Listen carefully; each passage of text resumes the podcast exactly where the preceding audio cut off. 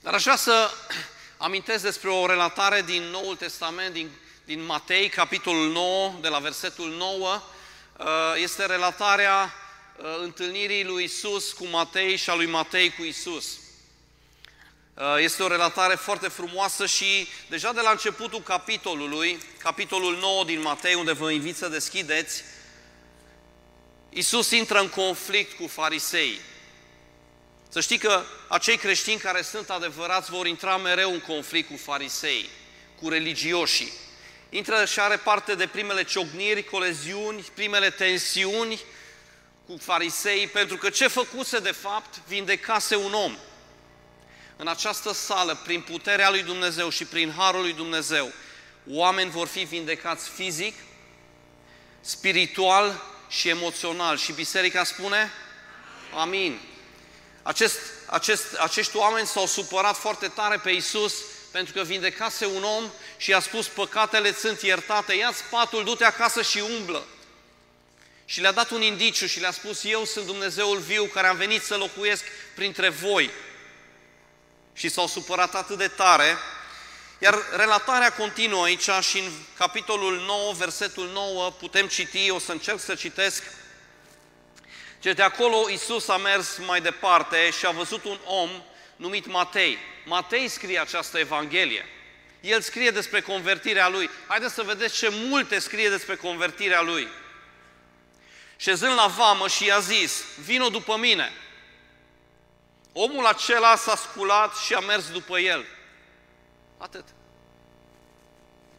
Pe când cedea Iisus la masă, în casă, Iată că au venit o mulțime de vame și păcătoși și au șezut la masă cu el și cu ucenicii lui. Fariseii au văzut lucrul acesta și au zis ucenicilor lui, pentru ce mănâncă învățătorul vostru cu vame și și cu păcătoșii? Iisus i-a auzit și le-a zis, nu cei, nu cei sănătoși au trebuință de doctor, ci cei bolnavi. Duceți-vă de învățați ce înseamnă milă, voiesc iar nu jertfă. Căci n-am venit să chem la pocăință pe cei neprihăniți, ci pe cei păcătoși. Am putea citi aceste versete altfel. În locul numelui lui Matei ai putea să streci numele tău. De acolo Iisus a mers mai departe și a văzut un om, unul singur. A văzut pe Dani și l-a văzut pe Cristi și pe Emil și pe Sergiu. A văzut un om șezând în păcatul lui.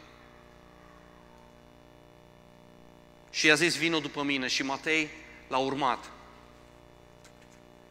Știm că acest Matei a devenit mai apoi apostol, a făcut parte din grupul restrâns de prieteni al lui Isus, ucenicii, cei 12 ucenici. Mai apoi Matei a scris această Evanghelie. Cât de sărac ar fi fost uh, Biblia, Noul Testament, fără Evanghelia lui Matei, să fi început direct așa cu Marcu, care o ca o pastilă de aia comprimată. Bum!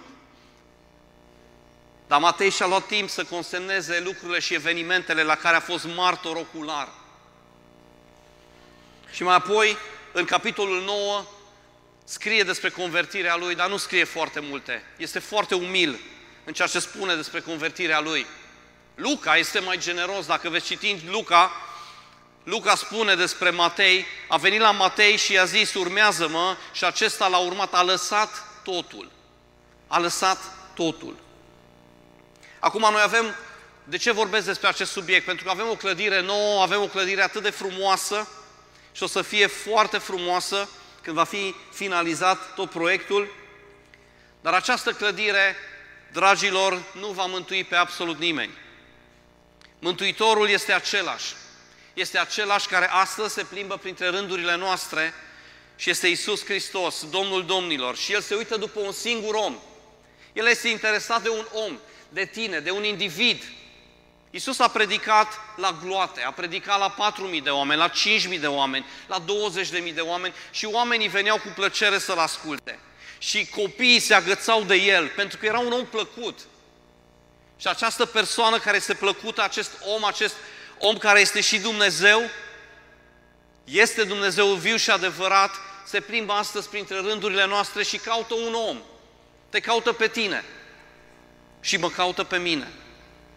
și vrea să spună, vino după mine, urmează-mă.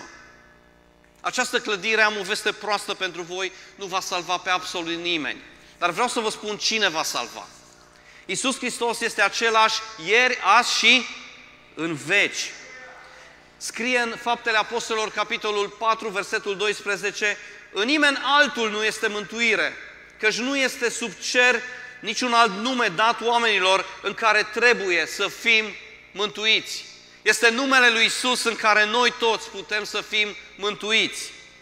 Pavel scrie în Filipeni, Dumnezeu l-a înălțat nespus de mult și i-a dat numele care este mai presus de orice alt nume, pentru ca în numele lui Isus să se plece orice genunchi a celor din ceruri, de pe pământ, de sub pământ și orice limbă să mărturisească spre slava lui Dumnezeu Tatăl.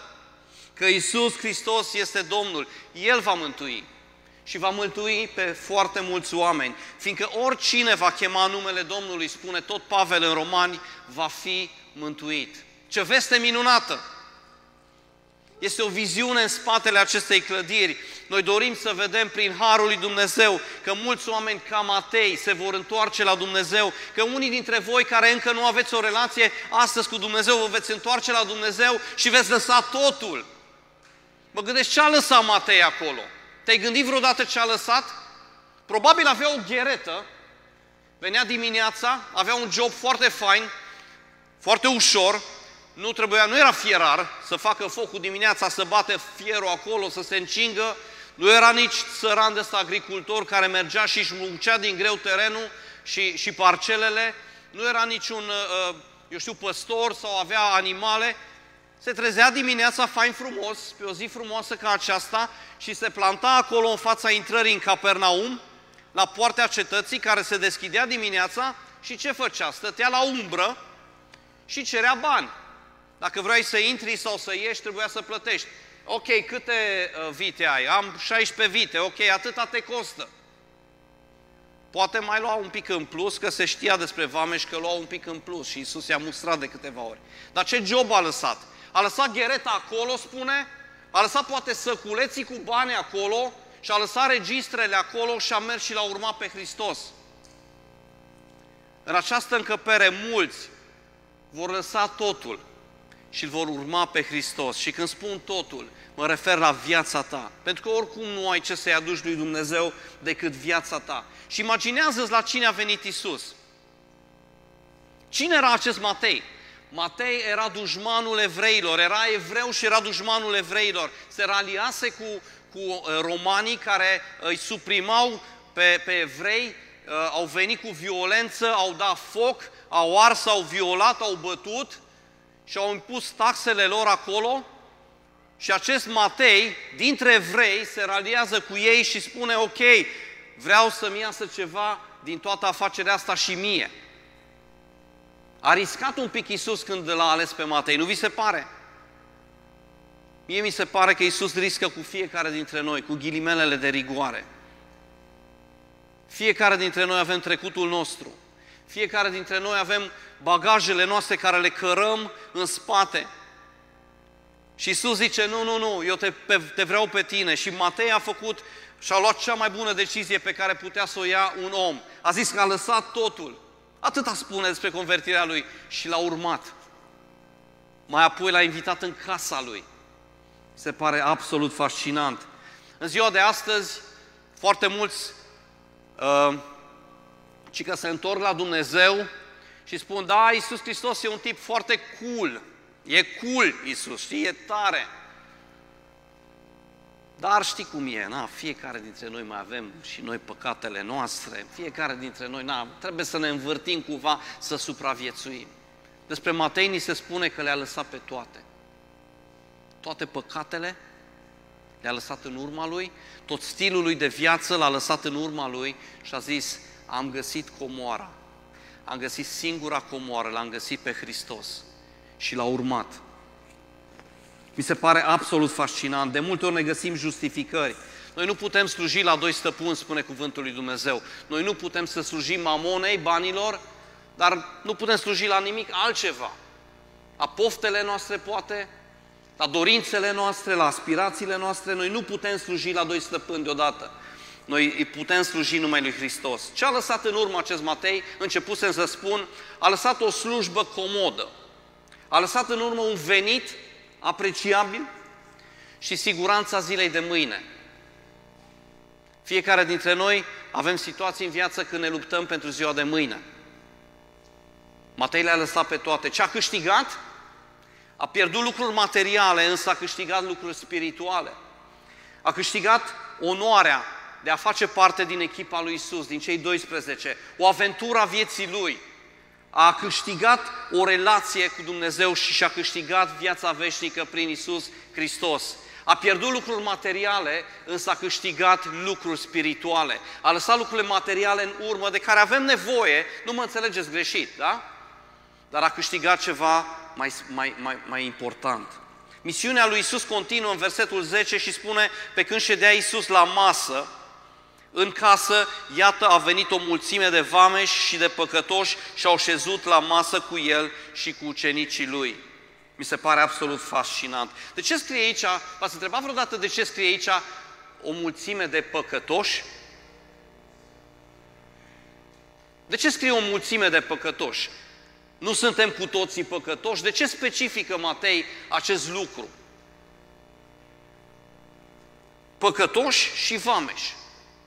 Mie mi se pare că este foarte clar. Erau oameni asumați, ei știau că sunt păcătoși față de cei care se considerau vrednici și buni farisei, care erau și ei acolo.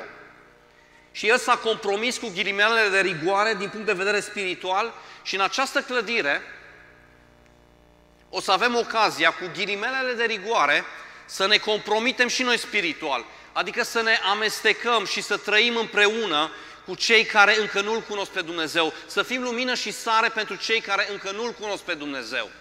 Și vreau să vă spun un lucru, religioșii vor veni și aici și vor spune, dar ce faceți voi aici? Dar cum stați la masă cu ei?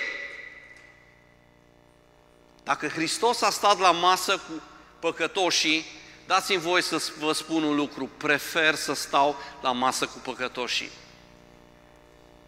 Iubesc să stau la masă cu ei. Urăsc să stau cu religioși. Prefer să stau cu, cu, cu cei care se, se asu, sunt asumați. Și spunem, noi avem nevoie de Hristos. Am avut ocazia, v-am povestit odată, am un prieten care, nu o să intru în multe detalii, un, un american, care s-a întâlnit la o masă și m-a invitat și pe mine și erau uh, vreo 20 până în 30 de bărbați și femei care fac videochat în România, știți despre ce vorbesc, și m-a invitat și mi-a spus, Dani, vreau să vii la restaurant și vreau să le predici. A fost o zi extraordinară pentru mine. O zi extraordinară. Prefer să stau cu oamenii care au nevoie, cei care sunt bolnavi, decât să stăm cu cei care sunt sănătoși. Amin? Cei care sunt sănătoși vor veni și îți vor spune ce să faci, cum să faci, ce nu faci bine, când trebuie să faci și cu cine trebuie să faci și unde trebuie să faci. Și cred că cu toții ne-am săturat de ei. Iisus i-a tratat foarte special pe acești religioși, dacă citiți în Evanghelii. Nu vreau astăzi, n-am ceasul, nu, nu s-a montat ceasul. Nu știu cât timp am. Ne-a căzut firma, cred că și ceasul a căzut. Un alt lucru pe care aș vrea să-l învățăm din acest pasaj este următorul și ține, e legat de viziunea noastră. Să știți că avem o clădire acum și am putea să zicem, gata, uh, avem o clădire, nu mai avem nimic de făcut, suntem ok, ne putem culca liniștiți, Dumnezeu își face El treaba. Nu? Nu, bineînțeles că nu, așa este. Îmi place să-L văd pe Iisus aici, dacă vreți, la figurativ, suflecându-și mâini, mânecile, și murdări, murdări, murdărindu-se, mă scuzați, pe mâini. Așa este Isus pe care eu îl cunosc. Isus pe care eu l-am întâlnit. El nu se jenează să se coboare la nivelul meu și la nivelul tău. Și vine aici și le slujește aceștor oameni și le predică Evanghelia. Și asta îmi place foarte mult. Nu asta numai în companie selectă. Îl vezi pe Isus numai cu uh, învățații vremii și cu preoții. Nu. Îl vezi pe Iisus cu oamenii normali, îl vezi pe Iisus cu oamenii de rând, îl vezi cu aceia pe care, care îl caută pe Dumnezeu, nu îl vezi în companii selecte. Și asta îmi place la Iisus. Și asta va fi, biserica noastră este o biserică care nu se jenează să se murdărească pe mâini, în sensul că pune osul la contribuție, pune inimă și contribuie cu tot ce poate spre extinderea și înaintarea împărăției lui Dumnezeu. Acest lucru Pavel a înțeles și scrie atât de frumos. Vreau să vă citesc un pasaj din 1 Corinteni, capitolul 15. Pavel spune, căci eu sunt cel mai neînsemnat dintre apostoli. Eu nu sunt vrednic să fiu numit apostol, pentru că am persecutat Biserica lui Dumnezeu. Însă, însă, însă prin harul lui Dumnezeu sunt ceea ce sunt. Iar harul lui față de mine n-a fost fără folos, ci m-am ostenit mai mult decât oricare dintre ei, dintre apostoli. Dar nu eu, ci harul lui Dumnezeu care este cu mine. Aș vrea din prima zi să spun că această biserică, vreau să fie o biserică care pune osul la contribuție, care spune mintea la contribuție și, și da, se implică din, punct de vedere, din toate punctele de vedere. O biserică care nu stă în expectativă și spune hai să vedem ce face Dumnezeu, că doar acum avem o clădire, acum toate lucrurile s-au așezat, toate sunt bune și ok, ci o biserică care spune nu, exact ca Pavel, eu am lucrat mai mult decât toți, eu am lucrat mai mult decât toți, eu am lucrat mai mult decât toți, dar nu eu, ci Harul lui Dumnezeu. El s-a întâlnit cu Hristos, la fel cum Matei s-a întâlnit cu Hristos, Pavel la un moment dat s-a întâlnit cu Hristos și a spus, pentru mine a trăi este Hristos și a muri este un câștig. Pentru mine a trăi este Hristos și a muri este un câștig pentru că mă duc acasă, în templul ăla adevărat în acea casă adevărată. Mi se pare mie că Pavel a înțeles acest, acest obicei pe care Isus îl avea de mergea și ducea vestea bună la toți oamenii, indiferent cine erau aceștia. Cred că urmează pentru noi ca biserică un sezon de creștere. Un sezon de creștere spirituală, uh, sunt câțiva încântați, un sezon de creștere numerică, dar asta nu pentru ca noi să ne lăudăm cu ceva, să ne schimbăm mersul când intrăm în sala să băi, ci, băi, tu ai văzut cine e ăsta? Bă, nu, nu este vorba despre noi, este vorba despre El. Tot ce am făcut aici este prin harul Lui. Nu este prin puterea noastră. Voi realizați chestia asta, nu? Este harul lui Dumnezeu, așa că vom avea același mers când intrăm în biserică, dar vom fi bucuroși. Este un timp în care Dumnezeu cred că vrea să ne dea o recoltă și vom fi mai energizați ca niciodată și mai uh, plini de Duhul Sfânt ca niciodată și uh, uh, vom avea probabil toate resursele necesare, pentru că Dumnezeu ne-a vorbit la începutul anului 2020 că avem tot ce ne trebuie în această biserică și așa este. O să mă apropiu de final, o să lansez o întrebare în această dimineață. Ce faci tu în mod curent ca să salvezi pe alții? Aici Isus ne spune, în versetul 13, milă voiesc, nu jertfă.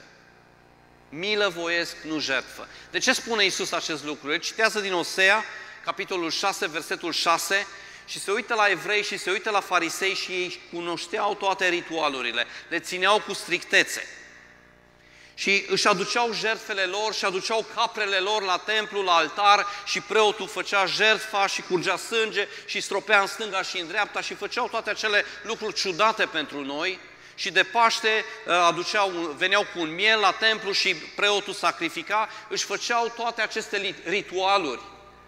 Dar Isus spune aici, nu vreau jertfe, nu că jertfa în sine e, e un lucru greșit, e fain să jertfim pentru Dumnezeu, nu asta e ideea, dar ei aduceau aceste jertfe la templu, veneau la biserică duminica și după aia ieșeau din, din, din uh, biserică sau din templu și trăiau exact la fel ca înainte.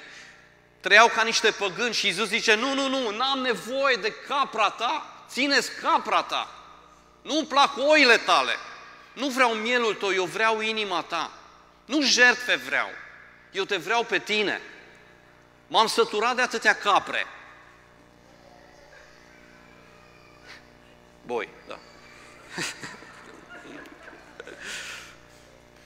Și spune aici, eu am venit în versetul 13, N-am venit să chem la pocăință pe cei neprihăniți, pe cei care se cred drepți, ci pe cei care știu că sunt păcătoși, cei care realizează că sunt păcătoși. În mijlocul nostru avem și medici, care au studiat, nu știu, șase ani de zile, apoi rezidențiat nu știu câți ani, o grămadă de timp, au studiat și au studiat și au studiat. Noi imaginează-ți un medic care termină toate studiile lui și trebuie să, să, începe, să înceapă să profeseze și la un moment dat zice nu vreau, refuz să stau cu bolnavii, refuz să stau cu bolnavii. N-ar fi puțin ciudat?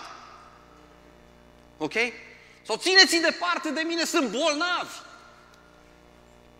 Asta e bună, nu? Și Isus spune aici, în versetul 13, nu jertfe vor, do, uh, voiesc, și am venit să chem la pocăință pe cei care sunt păcătoși. El este medicul și noi cu toții suntem bolnavi. Până nu îl întâlnim pe Hristos, nu putem să fim sănătoși niciodată. Iar visul bisericii noastre este ca foarte, foarte mulți oameni să se întâlnească cu Hristosul viu și adevărat, amin? Așa cum Matei s-a întâlnit cu, cu Hristos și, și să fie uh, dintre aceia care sunt gata să sacrifice, pentru că nu e nimic greșit cu jertfa și cu sacrificiul, nu este nimic greșit să stai cu păcătoșii, să petrești timpul cu păcătoșii, asta n-ar trebui de a să fie o justificare pentru păcatul nostru, a, uite, m sunt cu ei, acum trebuie să mă dau cu ei, nu? Și să fim sfinți așa cum a fost Hristos, dar în mijlocul lor să sacrificăm și să ne apropiem de cei care sunt bolnavi. Pentru că la rândul nostru noi suntem bolnavi. Ok? Și pentru asta avem nevoie de Duhul Sfânt. O să recapitulez și o să concluzionez și o să invit echipa de laudă să vină. Această clădire nu va mântui pe nimeni. Și voi știți asta, nu e un lucru nou. Dar Hristos poate să mântuiască prin tine și prin mine. Atunci când noi facem ce a făcut El cu Matei, ne pierdem printre cei care nu-L cunosc pe Hristos. Să iubim pe cei care nu-L cunosc pe Hristos. Sacrificăm pentru cei care nu-L cunosc pe Hristos. Suntem lumină și sare. Și apoi spunem, Doamne, aici sunt, folosește-mă. Aici sunt, folosește-mă. Avem nevoie de Duhul Sfânt și aș vrea în această dimineață să vă provoc la ceva pe toți. Și aici mă includ și pe mine. Aș vrea să vă provoc să vă rededicați acestei viziuni și acestui scop pe care Dumnezeu îl are cu biserica noastră.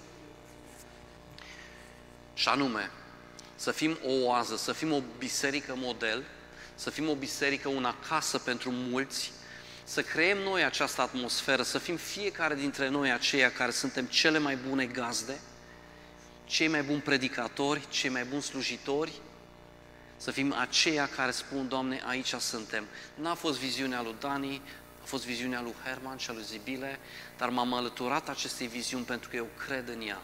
Eu cred că tu vrei să impactezi Brașovul, eu cred că vrei să umpli sala asta, să avem uh, 600 de locuri aici și să ținem nu o slujbă, ci două slujbe și trei slujbe consecutive și credem că vrei să impactezi acest oraș, încât de aici să plece alții și să planteze în Sfânt Petru și în mai știu eu pe unde alte biserici, încât împărăția ta să crească. M-am alăturat acestei viziuni și vreau în această dimineață să mă rededic acestei viziuni.